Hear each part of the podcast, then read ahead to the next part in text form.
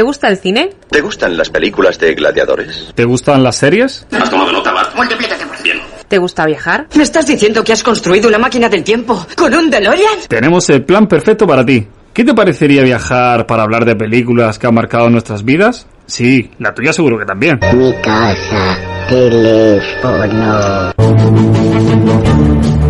También hablaremos de las series más actuales y muchas secciones más. Te esperamos cada semana para acompañarnos en este viaje. Cine en serie. Cada martes desde las 7 de la tarde aquí en Candil Radio.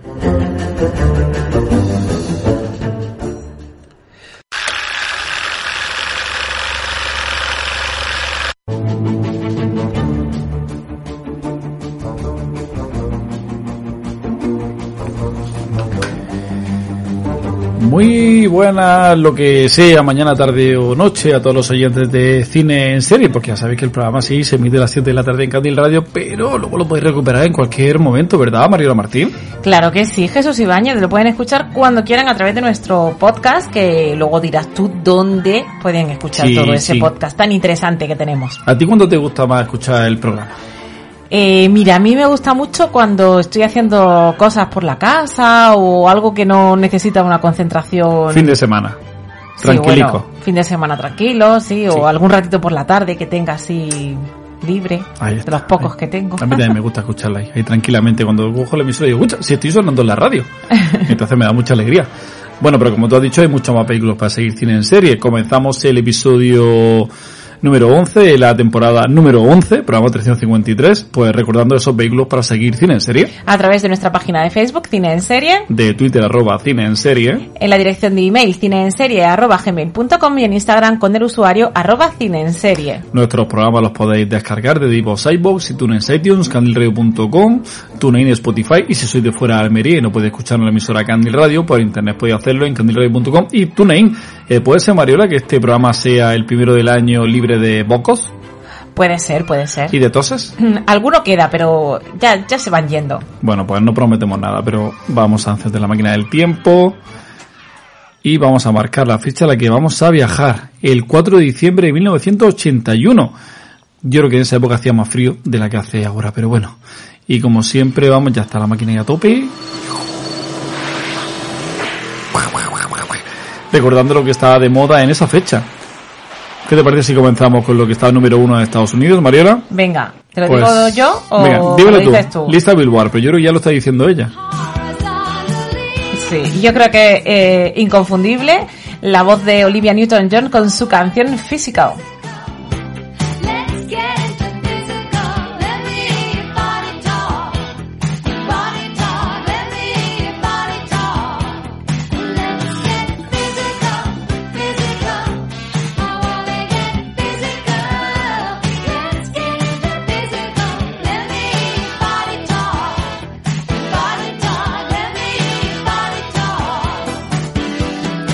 Una canción picantona, que ella no, no se enteró cuando se la escribieron, no, no sabía que era picantona, pero bueno.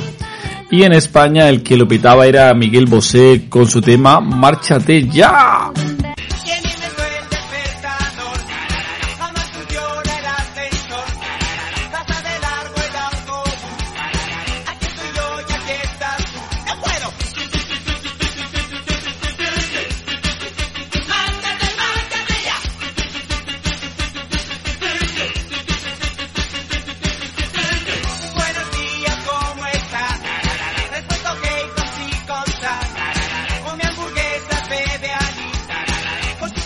Reconozco que esta canción de Miguel Bosé no tenía ni idea de ni que existiera. Si me dices que la cantaba Pedro Almodóvar con, con su grupo, Era una, no sé, me lo creo también. una aproximación a, a tequila, yo que sé. es que a la Miguel- movida ochentera. Miguel Bosé ha dado tantos, tantos tumbos.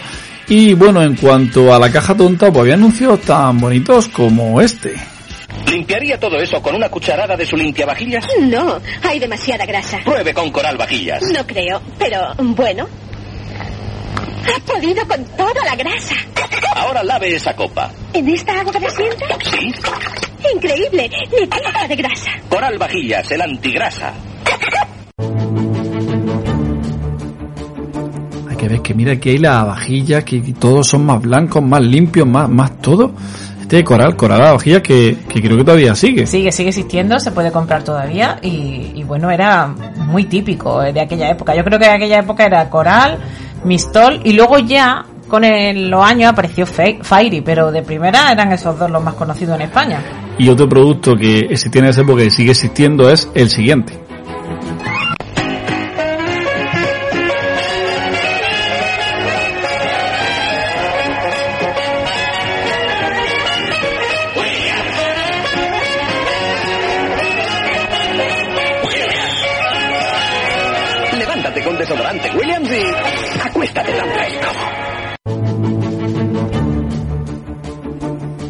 William, que está en desodorante, que está en espuma de afeitar, que está en loción, que yo creo que lo estaba anunciando últimamente, maquinilla de afeitar, lo estaba anunciando en los jugadores del Madrid, ¿no?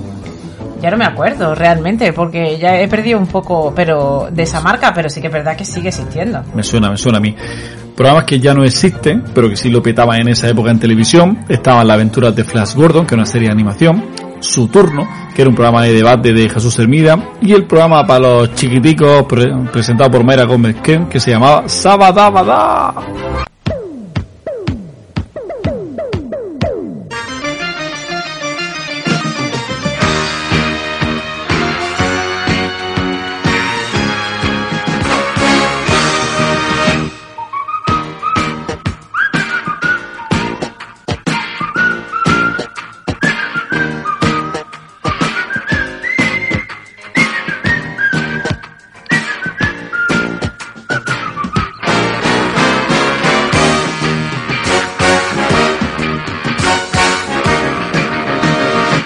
Programa que teníamos los niños chiquiticos para pasarlo bien. El, el único ratico que teníamos. Ahí con Torre Bruno también, que después pasó a- de los sábados a los jueves y ya le cambiaron el nombre y fue Daba Dabada, que yo Claro. creo que el nombre que más conocemos nosotros, ¿verdad? Daba Dabada. Sí, la verdad, la verdad. Y, y esta canción realmente a mí no me suena. A mí me sonaba más luego creo que con Torre Bruno, quizá el tema de tigres, tigres, leones, leones y demás. Esas eran canciones que se cantaban dentro del programa. sí, Pero sí. que luego al final lo ponían también así. Era muy divertido, que se aprendía también mucho, había marionetas, estaba muy bonito, muy bonito. Yo creo que es que como era lo único que teníamos, cualquier cosa nos parecía estupendo. Sí, pero fíjate, los programas infantiles de antes eran más variados. Tenían cultura, sí. tenían entretenimiento, tenían tonterías, tenían música.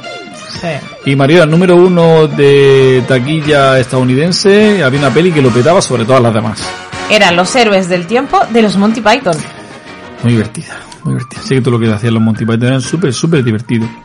Y repasado lo que acontecía ese 4 de diciembre del 81 ahí, allá por las televisiones españolas y radios mundiales, nos vamos con nuestra película de la semana.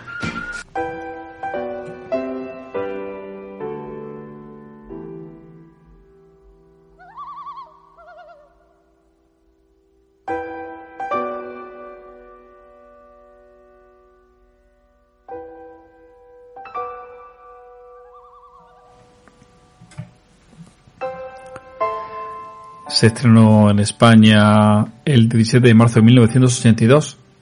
¿Pero qué se estrenó?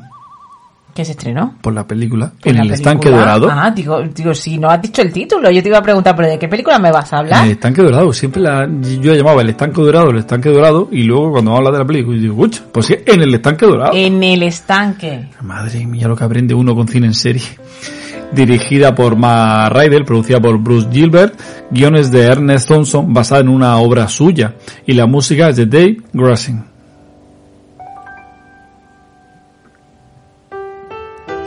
Protagonizada por Henry Fonda, que era Norman, Catherine Hepburn, que era Ethel, eh, Jane Fonda, que era Chess Ethel o Ethel, era Ethel, Ethel, Ethel no, Ethel eh, Doug McKeon, que era Billy Ray Jr., Dabney Coleman, que era Billy Ray, y William Lanto, que era Charlie.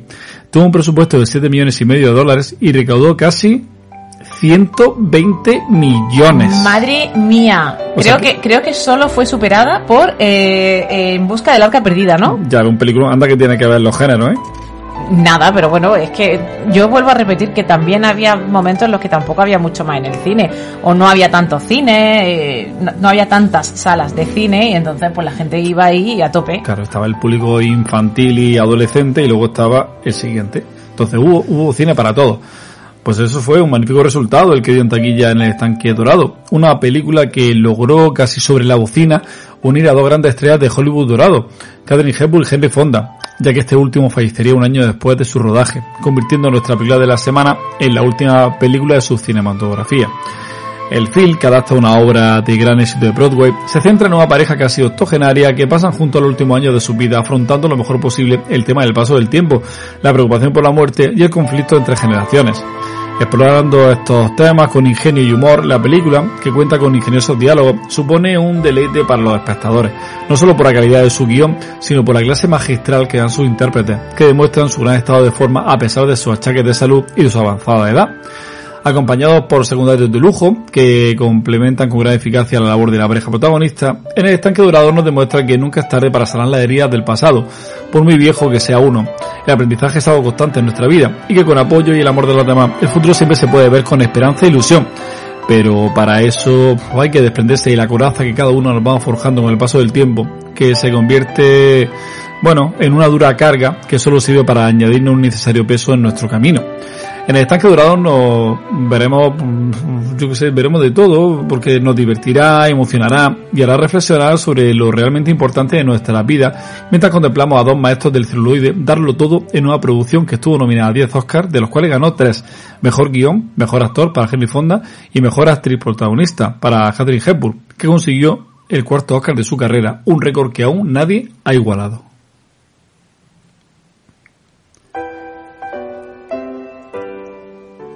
Mariola Martín, ¿puedes decirme, contarme el argumento de En el estanque dorado? Ethel y Norman veranean desde hace 48 años en el Estanque Dorado, una población rural de Nueva Inglaterra. La casa está llena de recuerdos que reflejan su larga y profunda relación sentimental y también los firmes lazos familiares que han mantenido con su hija, de quien Norman se encuentra seriamente distanciado. Acaban de llegar a casa y como siempre hay que ponerla a punto. Mientras Ethel está en el exterior haciendo varias tareas, Norman está dentro y comenzará a experimentar pérdidas de memoria al no reconocer varias fotografías familiares. ¿Vas a ayudarme a quitar las fundas? No tengo otra cosa que hacer. Pues andando. ¿Qué hacías en el bosque? Norman, ¿qué crees que estaba haciendo? ¿Recogiendo leña? Sí, he conocido a una pareja encantadora. ¿Sí? ¿Dónde? En el bosque. ¿Una pareja de personas? No, una pareja de antílopes. Por supuesto, una pareja de personas. Se llaman Migliore, me parece. ¿Migliore? ¿Qué clase de nombre es ese? No lo sé, querido. Italiano. De Boston, supongo. ¿Hablan nuestro idioma? Pues claro que lo hablan. Es una encantadora pareja de mediana edad, como nosotros. Si son como nosotros, no son de mediana edad. Claro que lo son. Mediana edad quiere decir en plenitud de la vida. La gente no vive 150. Mm, Bueno, estamos rozando el final de esa mediana edad. Naturalmente. Tú eres una anciana y yo soy una momia. Oh, tonterías. Tú aún estás en la década de los 70 y yo en la de los 60. Los dos por poco tiempo. ¿Quieres que nos pasemos el resto del día discutiendo sobre esto? Pues si tú quieres. Por el amor de Dios.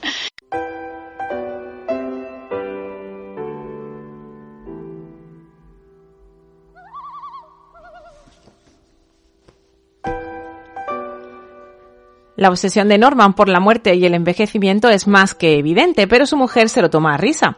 La pareja dará un paseo en canoa por el lago relajadamente y disfrutarán viendo una pareja de colinimbos en el agua. Al volver a casa echarán una partida de parchís.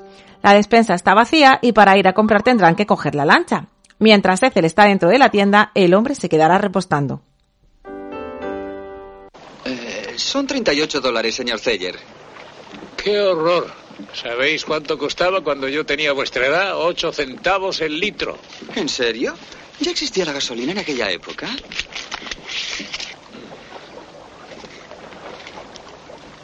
¿Qué sois? ¿Un par de memos? No es divertido ser viejo. Y ver cómo el cuerpo se te va cayendo a pedazos. Ni siquiera hago las necesidades cuando quiero. Pero puedo demostraros que soy más hombre que vosotros dos. Norman, vámonos.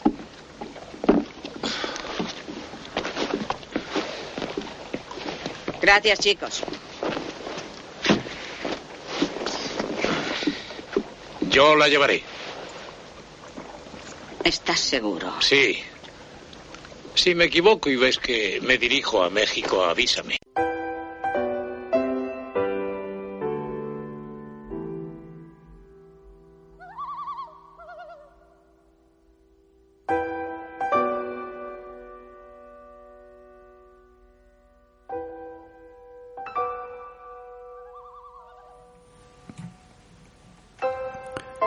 De vuelta a casa, Ethel se irá a recoger fresas mientras Norman se quedará en el salón leyendo el periódico.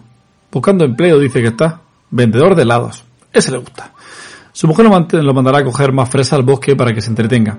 A esto que llegará Charlie, el cartero, trae noticias de su hija Chelsea y justo cuando va a leer la carta aparecerá Norman por allí antes de lo previsto.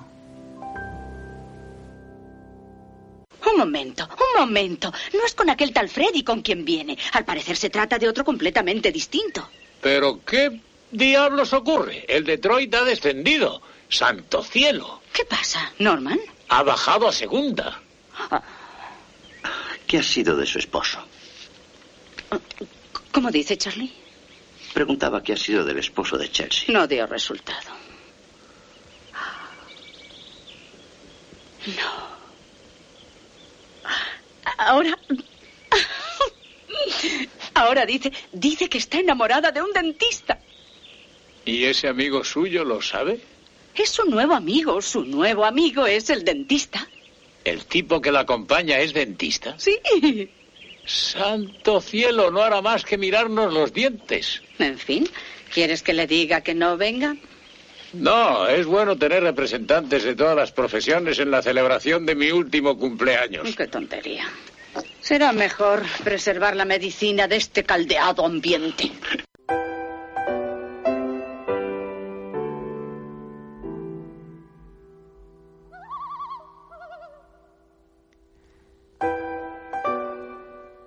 Vaya humor negro que se gasta el hombre. El cartero se irá y Norman seguirá con lo de buscar empleo. Ethel piensa que su marido volvió tan rápido de buscar fresas porque seguía emperrado en lo de buscar empleo. Pero Norman le dirá la verdad, que se perdió y se asustó mucho. Estás a buen recaudo, viejo bobo. Y sin duda sigues siendo el mismo. Sigues metiéndote con el pobre Charlie. Después de comer, después de tragarnos todas esas malditas fresas, iremos juntos al viejo camino del pueblo. Hemos estado allí cientos, miles de veces. Una infinidad. Y vas a recordarlo muy bien. Escúchame, Norman. Tú eres mi caballero andante de brillante armadura. No lo olvides. Tú volverás a cabalgar. Y yo detrás contigo sujetándome fuertemente. Y así iremos lejos, lejos, muy lejos.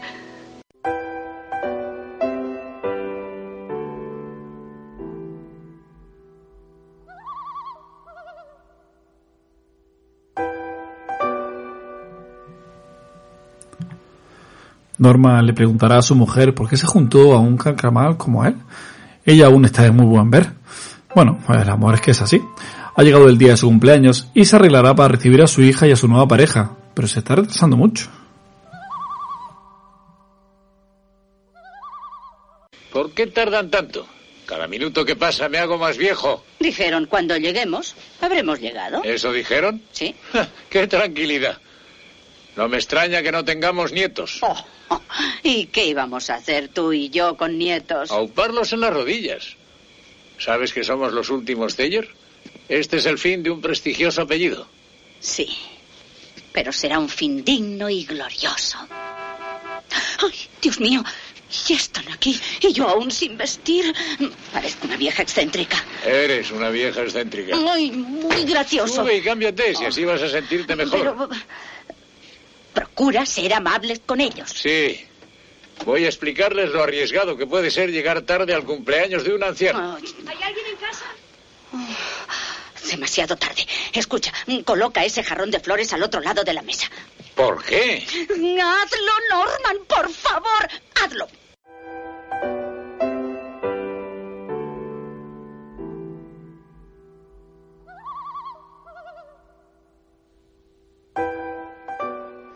La mujer recibirá a su hija muy entusiasmada. Su padre será un poco más frío. Pero ¿dónde está su amigo? En ese momento entrará el tal Billy Ray, pero a Norman le llamará la atención su apariencia.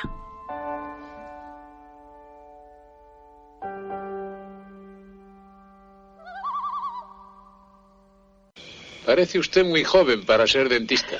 Es Billy Ray Jr. Yo soy Norman Zeller, también Junior. ¿Dónde está? Su padre está aparcando el coche. Esta sí que es una gran sorpresa. Puedes llamarme Ethel y a Norman le puedes llamar Norman. Me gusta tu lógica, mamá. Voy a ver que Bill no se haya caído al lago. Iré colocando estas cosas.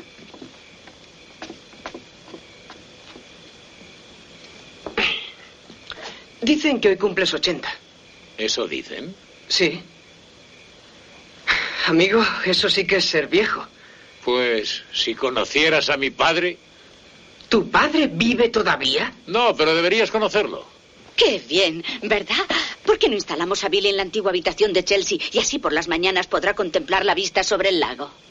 ¿Y por qué no le instalas en la canoa y así contempla el lago toda la noche? Me encantaría. Oh, se te comerían vivo los mosquitos, hijo. ¿Y qué? Norman, acompáñale arriba y enséñale dónde está todo. Vamos, chico.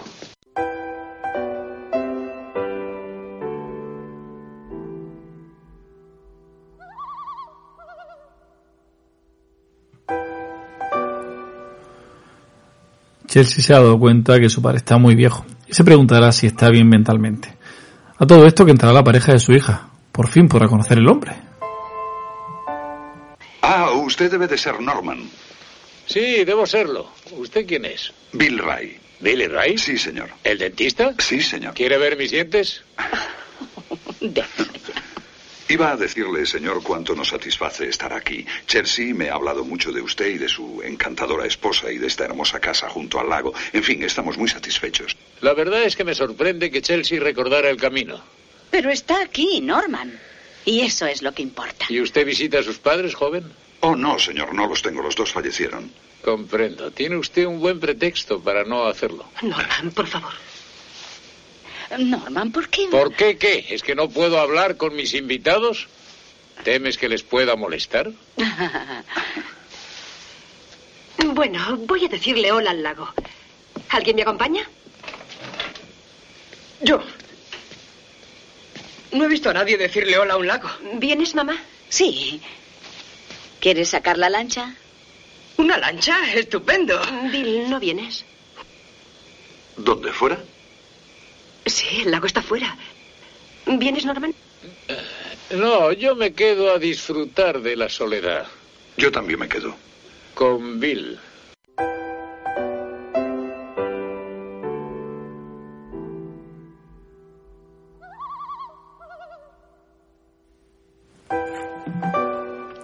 Este Norman, este Norman. Ay, ay, ay, ay, ay. ¿Cuál sería, Mariela, para ti la mejor escena de En el estanque dorado? Pues eh, toda la escena de drama de la barca con el niño y Norman. Quien haya visto la película sabe de lo que hablo. Tampoco quiero dar muchas más pistas. No sé, me parece ahí súper estresante. Aparte de todo lo bonito que es la película, ¿no? De la historia de amor, de ese matrimonio, que, que bueno, me parece maravillosa. Eh, esa escena un poco de drama también me gusta mucho. ¿Y la tuya? Me gusta mucho cuando se lo pone difícil aquí a- al, al Jen, ¿no? Al Bill, que empieza a decirle el lleno, bueno, es que voy a decirle que estaba pensando en dormir con su hija en una cama y este empieza a decir, ¿sí? y se lo empieza, empieza el otro a sudar la gota gorda. lo pone, lo pone, lo pone en aprieta. Sí, sí, bueno, es que está, Henry Fonda está increíble. Está increíble Catherine Hepburn también, pero a él es que, Oh, es que tiene, lo los diálogos más agudos y bueno, es más, Eh, eh, está genial, a mí me, encanta, genial, me ha genial. encantado, me ha encantado. Además me ha gustado muchísimo volver a verla, que hacía ya varios años que no la había visto. Y me ha encantado volver a recordarla y ver que aunque tiene su puntito de tristeza, mm, Hmm. yo de pequeña me parecía mucho más triste, no sé por qué. No sé, ahora quizá con la madurez lo veo de otra manera. Esta película mm, ha tenido influencias porque, claro, no es tan, tan, eh, quizá tan representativa como otras de las que hemos hablado, pero ha tenido alguna influencia. Pues sí, porque bueno, al ser un taquillazo y tener los actores que tenía ahí en, en cartelera, pues claro que sí. Te, te digo unas cuantas. Hubo tres telefilms eh, en forma de remake, uno norteamericano de 2001, protagonizado por Julie Andrews y Christopher Plummer. ¿En Otro- serio? Por Juli- ah, no sabía yo ese. 2001. Qué bueno, esa pareja, vuelven a ser pareja Ujú. años después de Sonrisa y Lágrimas. Pues sí. Otro japonés de 2004, titulado Kagayaku Midui Minite. Y de 2009, el último hasta la fecha, francés, titulado Le Maison du Lac. Eh, bueno, la frase esa que hemos escuchado antes que le dice la Hepburn a Fonda, tú eres mi caballero andante con brillante armadura, ha sido usada en un montón de series. En el 86 la dijo Alf en uno de los episodios. También fue usada en el 92 y el 93 en la serie de animación La aventura de los Tiny Toons y Misterio en el espacio. Una cosa curiosa, las imágenes descartadas de Henry Fonda y Catherine Hepburn conduciendo por los campos de New Hampshire, que aparece al inicio del film, que ilustrando el título de crédito, eh, fueron usados en la cabecera de la sitcom Newhart. Ajá, fíjate. Es curioso, mm, podéis buscar lo que dice, es verdad, claro, no se ve nada, se ve un coche, se ve atravesando unos pueblos, unos bosques, y no, no, no lo ubica. Y bueno, parodia. Bueno, pues hay algunas cosas, pero los que pensáis que la industria del porno iba a respetar esta bonita historia Vaya, de octogenario, estáis muy equivocados. Ya que en 2011 se estrenó Esto no es El estanque dorado. Es una parodia porno. Dime, dime que no está protagonizada por octogenarios. En esta versión los conflictos intergeneracionales se solucionan de una forma más íntima. Pero por favor, que no sean octogenarios. No digo más, no digo más. Curiosidades también tiene que tener un montón esta película, Mariola. No me puedes negar que es así. Mira, comienzo con una que a mí me ha gustado mucho. A ver. Y es referente al sombrero marrón que usaba, que usa Henry Fonda en la película. Mm. Y es que perteneció a Spencer Tracy. Catherine Hepburn se lo dio a Fonda el primer día. Y el actor, muy honrado con este gesto, pintó en acuarela una naturaleza muerta de los tres sombreros que usó en el film. Le dio el original a la Hepburn y realizó 200 litografías que firmó y número para entregárselas personalmente a cada uno de los que trabajaron en la película. Ajá, sí, pues tiene también el otro sombrero de pesca y otro que ahora Ajá. mismo no, no recuerdo cuál es. Uno así, sí, como uno más claro, creo. Bueno. Fijaos si es raro en estas eh, megaestrellas de Hollywood que no solo fue la primera vez que Henry Fonda y Catherine Hepburn trabajaron juntos, es que ni se conocían personalmente. Tenían muchísimos amigos y conocidos en común, pero nada de nada, que es bastante curioso porque son dos mm, eh, pilares muy fuertes del Hollywood de la época y no habían trabajado Raro que no juntos. coincida en la Oscar y que se vean o en algún fiesta, alguna fiesta. Aunque yo me temo que Henry Fonda fiestero, creo- no que no era mucho. de- Bueno, no. mira, James Stewart quería protagonizar la película, pero Jane Fonda compró los derechos de la obra antes de que pudiera hacerlo. Hmm. Y entonces, pues, puso a su padre. La escena entre Chelsea y Norman, donde ella le dice que quiere ser su amiga, refleja la relación de la vida real entre padre e hija. Y tenéis que fijar muy bien en esto que, os voy a contar. Es muy sutil, ¿vale? En un momento determinado de la escena, la actriz agarra la mano de su padre y este se echa la mano así a la cara, un poco como se, echa, tapa la cara. Bueno, pues este gesto no estaba en el guion y es que el experimentado actor se puso a llorar realmente y apartó la cabeza de la cámara porque no se esperaba que su hija eh, le hiciera ese, ese gesto. Más cositas. La escena que, de la pesca en el purgatorio, que de la que he comentado yo que me gusta, se rodó a finales de, septiembre. Para mantenerse calientes en el agua fría, tanto Doug McKeown como Henry Fonda tuvieron que usar trajes de neopreno debajo de la ropa. El nivel del agua era tan bajo que podrían haberse puesto de pie fácilmente y estar sumergidos en el agua hasta las rodillas. De hecho, em, hay, hay una, en esa escena hay momentos en los que yo pensaba, eh, están sentados en el suelo porque se notaba algo raro, pero bueno. Eh, bueno, se suponía que Catherine Hepburn iba a tener un doble de acción cuando su personaje se tira una púa al agua, pero la actriz decidió hacerlo ella misma, sin neopreno ni nada. Y es que la mujer era de esas personas que acostumbraban a nadar casi todo el año y a ducharse con agua fría. Pero que creo que cuando rodó la peli tenía 75 años o algo así. Que sí, que sí, que yo conozco muchas personas Alucinante. que están acostumbradas a nadar casi todo el año y se duchan con agua fría y están sanas como una manzana. Es que ves Así la- que yo... Ves la escena que se tira y tú dices, ah, vale, ella que ha salido debajo del agua. es buenísima. Pero no, no. Se pega una púa, pero además perfecta. Bueno, aunque el conocerse, al conocerse la Hepburn le dijo a la, fon- a, a- a la fonda, A, la, a Jane Fonda. la una a la otra. Le dijo que no le gustaba, entre otras razones porque era muy competitiva y no le gustaba su estilo de vida. La actriz le ayudó eh, un montón durante el rodaje, como por ejemplo la escena en la que tenía que llorar. Su madre en el film se escondió en los arbustos agitando los puños para que Jane se emocionara y lo consiguió. Eso sí. La película estaba pensada originalmente para que la rodaran los tres miembros de la familia Fonda, Peter, Jane y Henry. Pero no pudo encontrarse ningún papel para Peter porque iba a quedar un poco incestuoso que los hermanos hicieran Sí. de Iba, a quedar todo muy creíble. Y Iba a quedar un poco ahí. eso iba a chirriar. Hombre, a lo mejor podían haberlo puesto de cartero, tampoco está mal, pero bueno. Sí, bueno. Catherine Hepburn se hizo daño en un brazo eh, durante un partido de tenis semanas antes del rodaje y estuvo a punto de ser reemplazada por Barbara Stanwyck, pero Henry Fonda la convenció para que se incorporara. La mujer hizo el esfuerzo incluso de rodar una escena en la que recoge una canoa con el brazo dolorido, pero esta no apareció en el metraje final, algo que la actriz nunca perdonó al director. Encima que lo hago, encima que, Que me también, esfuerzo. recapitulemos, 75 años, mm, partido de tenis, ¿vale? Ahí lo dejo. Bueno, fue la primera vez que padre e hija recibieron nominaciones a los Oscar por el mismo film. La segunda y única vez hasta la fecha fue cuando en 1991 Diane Ladd eh, y Laura Dern fueron nominadas al Oscar por El precio de la ambición.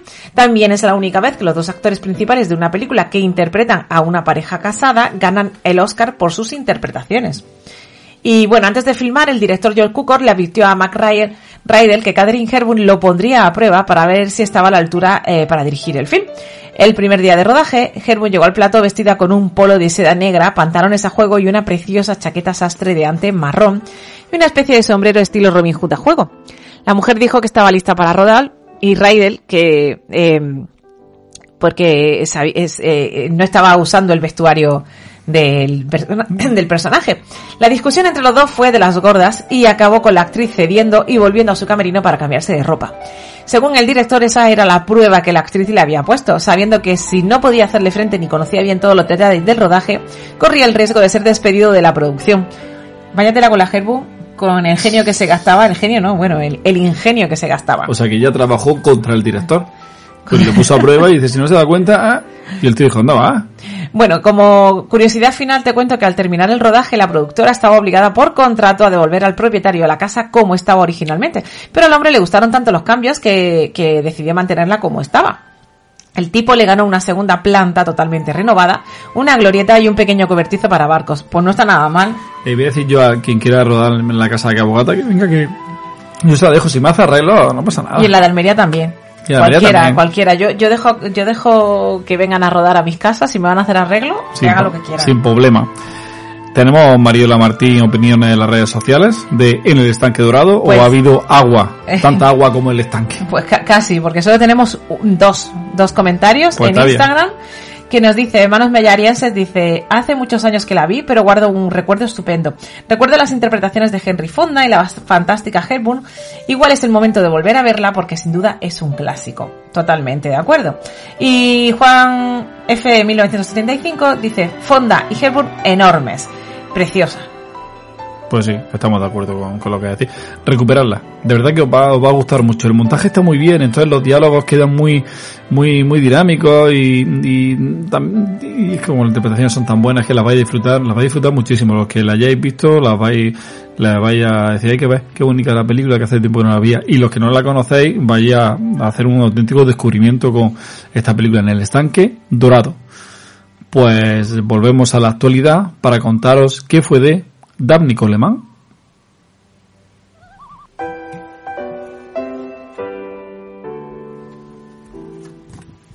Pues Dabney Wharton Coleman nació el 3 de enero de 1932 en Austin, ¿Qué? Texas. ¿Eh? Cuando uno dice Austin, lo tiene que decir Texas. Powers. De, también. Si tú me dices Austin, yo te voy a decir Powers. y en Rangers. Un año después de servir en el ejército en Europa, comenzó a formarse como actor en Nueva York, siendo su primera aparición delante de la cámara en 1961, en un episodio suelto de la serie La ciudad desnuda. A este le siguieron, entre otras, Arresto y Juicio, La hora del Francisco o Bonanza. Pequeñas participaciones casi siempre, pero en ocasiones, como El Fugitivo o Esa chica, su papel se extendió a varios episodios.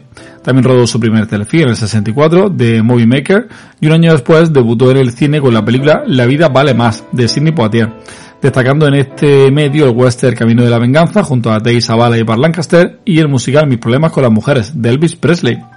La primera parte de la década de los 70 fue una continuación de la anterior, episodios sueltos en series como Ironside o Koyak, algún telefilm de Rob Flynn y varias películas, siempre con papeles secundarios. Una de ellas fue El Coloso en Llamas, de 1974, que al ser un pelotazo su rostro se hizo más conocido y su vida aparentemente cambió drásticamente, ya que el año siguiente rodó nada más y nada menos que tres películas, entre ellas la Black Exploitation, Bogart, El Justiciero de Chicago y en 1976 se convirtió en uno de los integrantes de la sitcom Mary Hartman, Mary Hartman.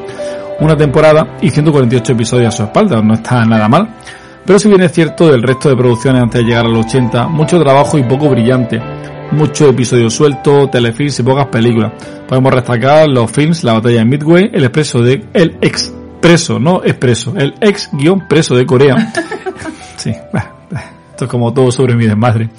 Y North Dallas 40. En cambio, la nueva década le trajo grandes éxitos, encadenando cuatro pelotazos. El primero, la comedia de 1980, como eliminar a su jefe, que ya pasó por el programa. El año siguiente, el estanque dorado, que lo tenemos aquí. Justo uno después, Tutsi, que ya también hablamos en el programa. El que hacía directo del programa en el que aparecía él, mejor dicho, la protagonista. Tiene 83 juegos de guerra, que también hemos hablado de Madre mía, sé que hemos hablado de todo. Ese mismo año protagonizó la serie Buffalo Bill, por cuya interpretación fue nominada al Globo de Oro y a los Emmy. Del resto de décadas, pues bueno, siguió cosechando éxito en cine con las películas Juegos Secretos, Los Talañecos conquistan Manhattan, El Hombre con un zapato rojo y Dos abuesos despistados, destacando en televisión su interpretación en telefilms Juramentos de Silencio, que le hizo ganar un Emmy, la serie de Slap Maswell Story, por el que ganó un Globo de Oro, y a puntico estuvo de ganar otros premios más por otras producciones. Este hombre es que estaba, estaba en racha, ¿eh? La verdad es que recuerda los 80, principios de los 80, mira, no solo que hayamos hablado de ellas, sino que son películas pues Sí, muy muy importantes. conocida. Eh, aunque los 90 comenzaron con mucho trabajo, si os cuento que lo más conocido fue la película Rusty con Dinerolandia, Madre con eso ya lo he dicho todo. Bueno, protagonizó su propia serie, Madman of the People, pero no funcionó.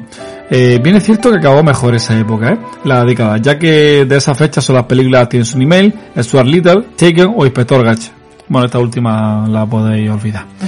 El nuevo milenio no comenzó mucho mejor, solo 16 trabajos. De ellos destacar el hecho que siguió poniendo voz al personaje de Prickly en la adaptación a gran pantalla de la serie La Banda del Patio. Ya lo había hecho en alguna temporada anteriormente. Episodios sueltos en series como El Guardián, eh, ¿qué más tenemos? Y de película. Conocido únicamente eh, Dominó, que protagonizó Kira Knightley, no Domino, la de, de Almería, la, la gran película de Brian De Palma. Vaya por Dios. para habernos matado. Sus últimos trabajos hasta la fecha datan de la década pasada. Interpretó al comodoro Luis Karsner en las dos primeras temporadas de Boardwalk Empire. Puso voz a un perrete en varios episodios de la serie Pan Puppies. Apareció en una única película. Fue en 2016. Se llamaba La excepción a la regla. Comedia dirigida y con guion de Warren Beatty. Y apareció en varios episodios sueltos de series. La última en 2019. Yellowstone, de Kevin Corner. Tiene por ahí algún proyecto para hacer, pero como no se en prisa, me parece que no, que no lo va a pillar, pobre. Termina hablando de la vida personal de Dabney Coleman, contando que estuvo casado entre el 57 y el 59 con Anchor Harrell, con quien tuvo un hijo, y entre el 61 y el 84 con Gina Hall, con la que tuvo tres hijos más. Y repasada la película de la semana, nos vamos a tope con la serie.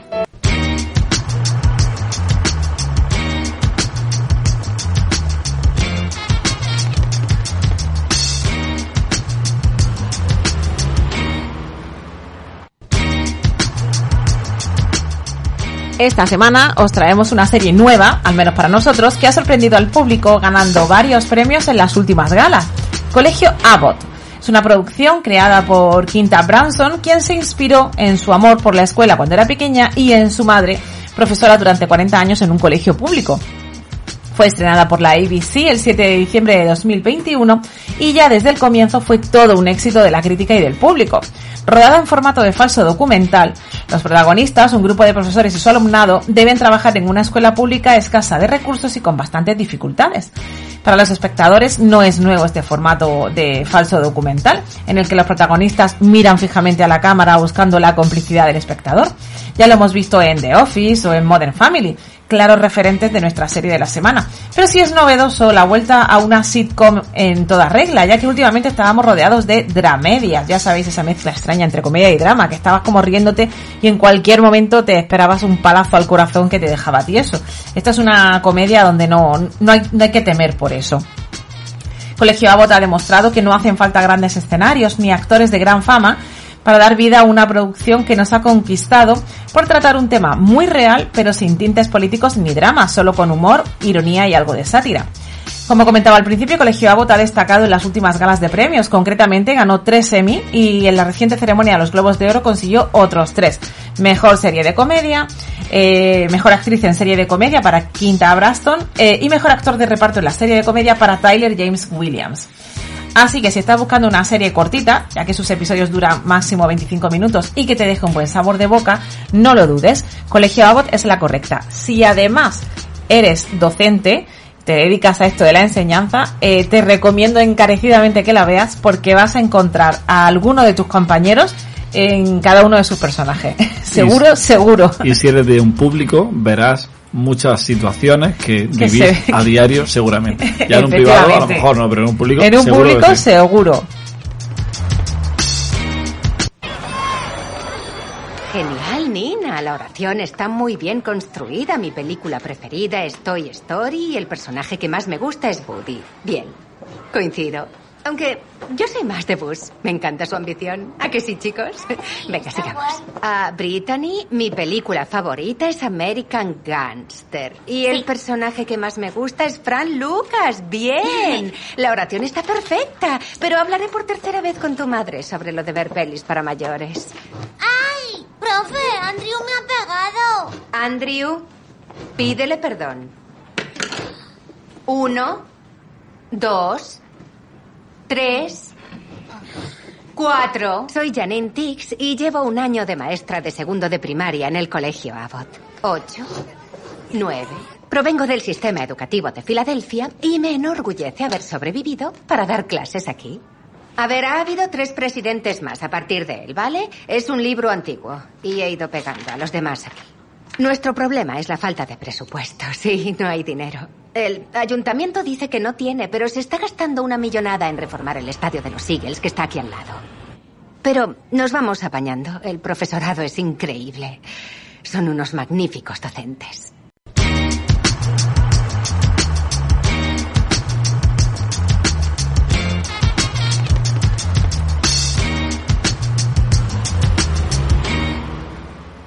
El argumento, Jesús, Un grupo de profesores llenos de vocación y con una directora peculiar intenta apañárselas con el sistema de educación pública de Filadelfia. Pese a todos los obstáculos que se les ponen por delante, no tiran la toalla a la hora de intentar que sus alumnos logren el éxito en la vida. Yair, apaga eso, por favor. Estoy enseñando a mis alumnos de preescolar la letra C y esa canción los distrae. Es una especie de reggaetón para niños. A ver, atención niños, sentaos por favor. Quiero a todos en sus sitios a la de tres. Una, dos. Creo que no funciona. ¡Sentaos! Soy Bárbara Howard, para serviros. Hago mi trabajo y me voy a casa. Traigo las uñas impecables todas las semanas. Y me encanta enseñar. Ha sido algo increíble, de verdad. Estoy deseando llegar a ese nivel. ¿Y los de tu clase dónde están? Están en el pasillo, en fila india. ¿En serio días, profesora Tix. Me recuerdas un montón a mi maestra favorita de tercero de básica, la profesora Elliot. Bien vestida, con mano para los niños, un artista con el pegamento. Gracias, Janine. Eres muy amable. Sí, yo quería ser como aquella maestra. Estaba obsesionada con ella. En el boletín de Ah. notas me escribió, necesitas amigos de tu edad, un poco pegajosa. Era la bomba. En fin, ¿has visto mi email sobre la posibilidad de charlar después de clase o...? No, se me habrá ido a la bandeja de spam. Es increíble que con mis emails siempre te ocurra lo mismo. Ah, clase, daos la vuelta.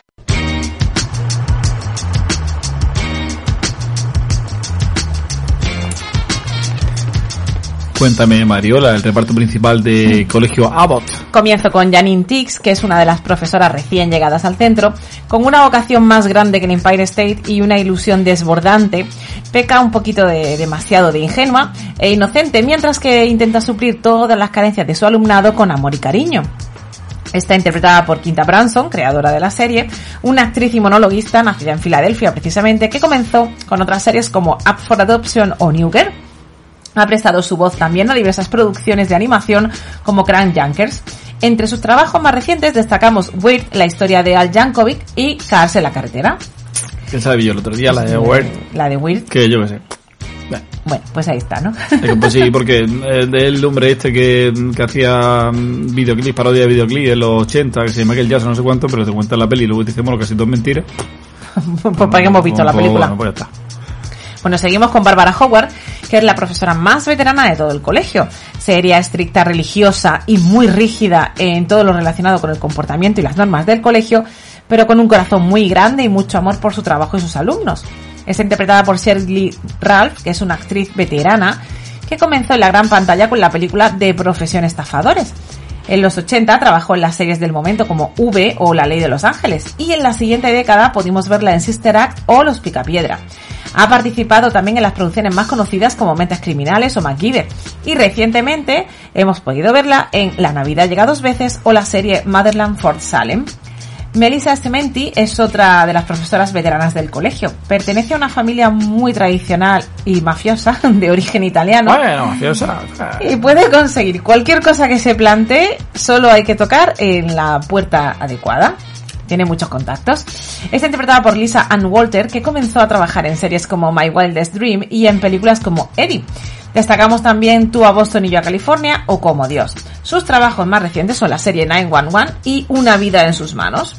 Eva Coleman es la directora, que aunque en casi todas las páginas web que hemos eh, buscado y mirado diga que es sorda, no lo es. No, ni ¿Vale? sorda, Ni sorda, ni ligeramente ni sorda, ligeramente sorda. ni nada. Eh, el invento ese viene de una mala traducción que han hecho de la sinopsis oficial de, de la ABC, que lo que va a entender realmente es que ella se hace la sorda. Sí, que, Porque que ella- pasa de todo. Porque pasa de todo, pero no es sorda. O sea que si en algún sitio veis que en alguna página o cosa dicen que es sorda, es que no han visto la serie. Efectivamente. Porque, Es que no es sorda. porque no es sorda. sorda. Bueno, eso, eh, como estamos comentando, es una mujer, bueno, pues es extravagante, bastorra, diría yo. y bueno, poco interesada en su trabajo, donde se limita a pasar las horas y poco más. Está interpretada por Janelle James, que es una actriz con muy pocos trabajos en su lista, entre los que destacamos la serie Black Monday y la serie eh, de animación Central Park. Jacob Hill es uno de los profesores de secundaria, tímido, porque no quiere llamar la atención mucho, pero sí que intenta por todos los medios cuidar el medio ambiente y procurar que su huella de carbono sea lo más pequeña posible. Está interpretada por Chris Perfetti, quien debutó con la serie en X-Color, ha trabajado también en The Night Of y en la serie Lo que hacemos en las sombras, también en la oscarizada de Sound of Metal. Y terminamos con Gregory Eddy, que era un profesor sustituto recién llegado al centro, cuyas aspiraciones son ser director de un colegio, así que lo de dar clase lo tiene un poco como opción pasajera. No quiere implicarse demasiado, ya que sabe que solo está sustituyendo. Está interpretado por Tyler James Williams, el ganador del Globo de Oro, y un actor que comenzó con series de animación y juveniles como Pequeño Bill y Todo el mundo odia a Chris, y que le llevaron a otras más conocidas como The Walking Dead o Mentes Criminales. Uno de sus trabajos más recientes ha sido Los Estados Unidos contra Billie Holiday. ¡Hey, oh! ¿Qué pasa, chavales? ¿Qué os parece este equipito de rodaje que he traído? Nos distraen, nos estorban para trabajar. Pero hace ilusión, vamos a salir en la tele. Porque están haciendo un reportaje sobre colegios públicos de recursos escasos y mal gestionados. Que hablen de ti, aunque sea mal. Mira, Mel Gibson. Ahí sigue. Dos padres por desigual, buenísima. Ava es nuestra directora. Le da a su trabajo un enfoque único, diría yo. Hace mal su trabajo. Es única en hacerlo tan mal. ¿Estás aquí, Ava? ¿Puedo hablar contigo? Necesito un auxiliar. Son muchos críos para mí y están locos. Uno me ha dicho esta mañana que me ande con ojo. No sé qué pensar y necesito ayuda. porque- Cálmate, solo son niños y los auxiliares cuestan dinero y no lo tenemos. Ya, pero es que... ¿Quieres compartir tu sueldo con otra persona? Pues no, pero... No, no, de eso estoy segura. Puede que no haya para auxiliares, pero para alfombras nuevas sí. No, digo más que necesito, necesito nuevo, nuevo, nuevo. Y mira Dabar, es una de nuestras mejores docentes y más veteranas. No se queja nunca. ¿Cuál es tu secreto, Bar? Saber que tú no puedes hacer más de lo que haces, Ava. ¡Qué comprensiva! A ver si tomáis nota de ella. Pero yo no soy la profesora Howard. Oh.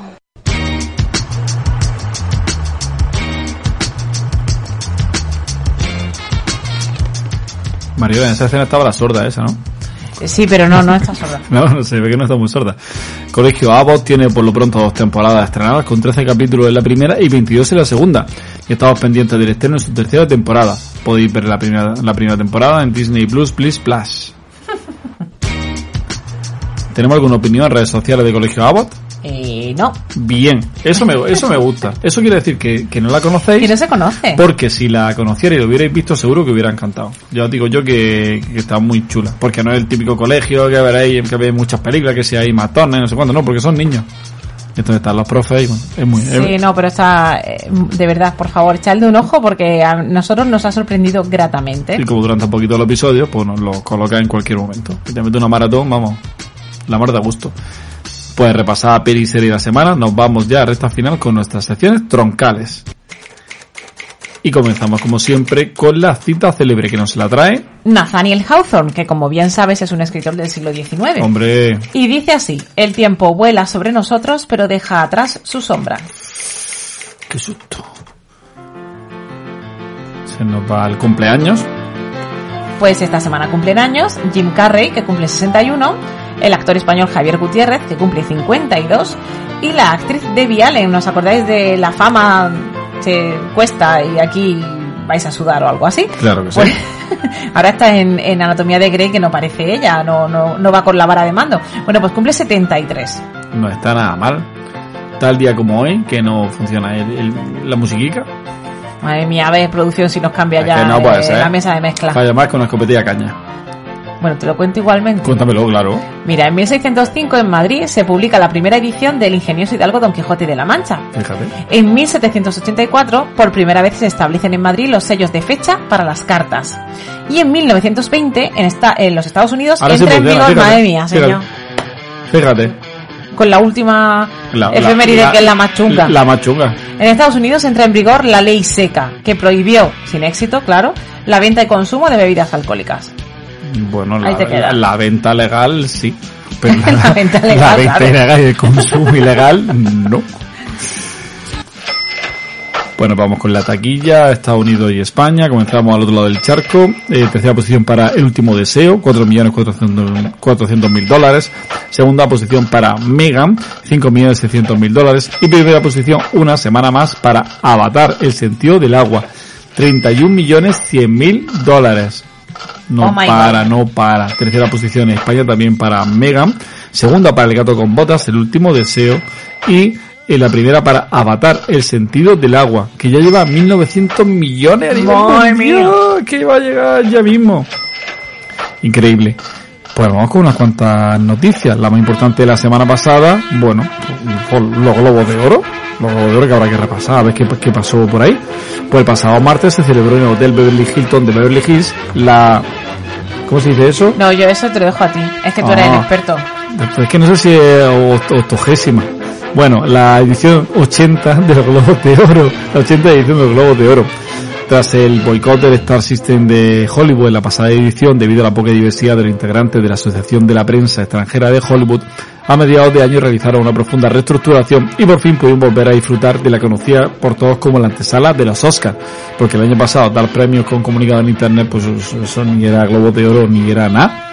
Los premios estuvieron muy repartidos, que eso siempre nos gusta mucho a nosotros, porque así vamos descubriendo pues nuevas producciones. Eh, por ejemplo, el premio a mejor película dramática fue para Los Fabelman y su director Steven Spielberg, que también se llevó el premio. La mejor película de comedia musical fue a parar a Almas en Pena de Inisherin, la peli favorita de Mariola Protesto. que fue premiada en las categorías Mejor Guión y Mejor Actor de Comedia para Colin Farrell. La original comedia, esto sí una comedia, no la anterior, toda la vez en todas partes, también vio como su protagonista femenina, Michelle Yeoh, y el actor secundario Ki Hugh Kwan se iban a casa con premio. Kate Blanchett por su interpretación de directora de orquesta en Tar y Austin Butler por Elvis fueron los protagonistas galardonados en drama. Y como mejor actriz de reparto, Angela Bassett, por su intervención en Black Panther Wakanda Forever, fue la que se llevó el globo al agua.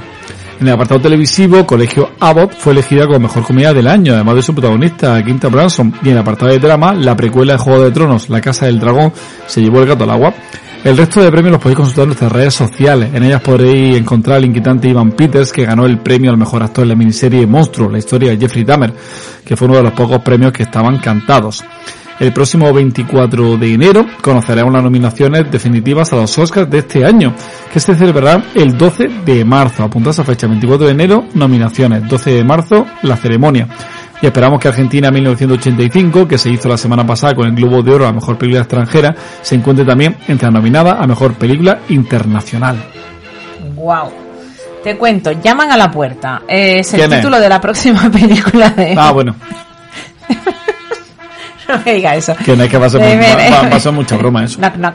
Eh, bueno, que es el título de la, de la próxima película de Sha- de Dong. Ding Dong. Basada en el libro La cabaña del fin del mundo de Paul Tremblay, la película nos cuenta cómo durante unas vacaciones en una cabaña alejada de todo, una chica y sus padres se convierten en rehenes de cuatro desconocidos armados que obligan a la familia a tomar una decisión imposible para evitar el apocalipsis. Con acceso limitado al mundo exterior, la familia deberá decidir qué creer antes de que todo esté perdido, corriendo el riesgo de que, si eligen de forma incorrecta, puedan enfrentarse a unas consecuencias catastróficas. Protagonizada por Dave Bautista, Jonathan Groff, Ben Aldrich, Nicky Amuka, Bert, Kristen Cui, Abby Quinn y Rupert Grint, la inquietante Llaman a la puerta, se estrenará en menos de un mes en salas, concretamente el próximo 3 de febrero, que está también muy chulo el tráiler, ¿eh? Sí, lo compartimos Ojito, esta, ojito. esta mañana en redes sociales. Es que es muy bonito, muy bonito.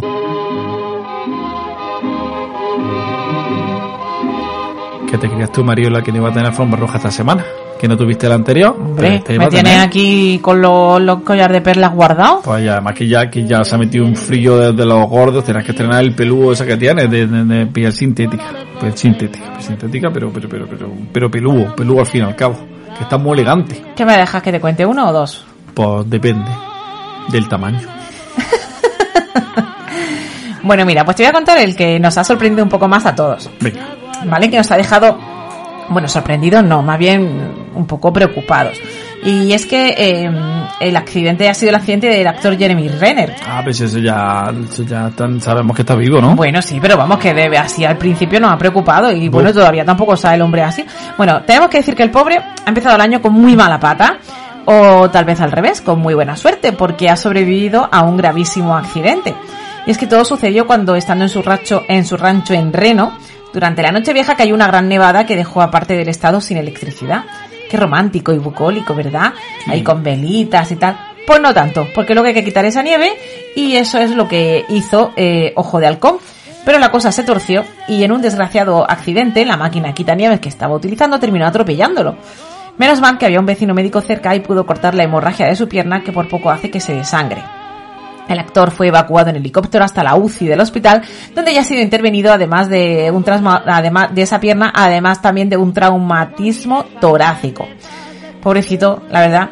Pero tenemos que admitir que se lo está tomando estupendamente dentro de las circunstancias, porque ya sabemos que, aunque la procesión va por dentro, eh, ha publicado un par de historias en su Instagram y en una de ellas dice que está hecho un desastre, en la otra se ve cómo celebró sus 52 cumpleaños con todo el personal que le atiende en la UCI, en otra lo hemos visto que le iban a hacer una resonancia magnética, o sea que, bueno, poco a poco, solo esperamos que Jeremy salga pronto del hospital y tenga una rápida recuperación, aunque siendo como es un superhéroe, no tenemos ninguna duda de que lo conseguirá. Hmm, Dios que tuvo mala suerte porque fue a ayudar a, su, a un familiar suyo a quitar el coche, entonces se ve que lo quitó, se puso a hablar un pollo con él, se le iba el quitanieves para adelante y dijo, eh, voy a intentar pararlo, pero es que el quitanieves no es ese que sale por ahí, que son de, de estos pequeñajos, vamos, es un, es un tractor, tractor quitanieves.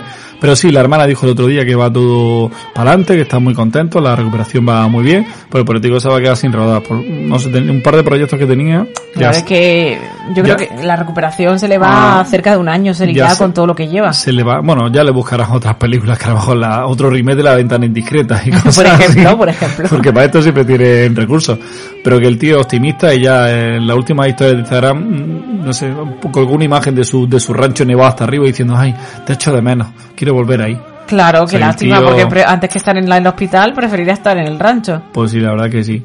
Pues sí, la verdad es que solamente te da tiempo para un cotilleo, Bueno. Mariola Martín. El año que viene, digo, el año que viene no, la semana que viene dos. La semana que viene dos. Me, me quito yo una noticia y, y dos para ti. Es lo mismo, Y yo lo guardo. Viajamos, viajamos la semana que viene. ¿Otra vez? Al- sí, sí, sí, sí, sí, aquí no paramos de viajar. El 11 de agosto de 1973. Ahí no, no estábamos nosotros ni en los pensamientos. No. Y vamos a esa fecha para hablar de... Steve, dirígete a la calle G. Ha sido una visión. He visto a una diosa.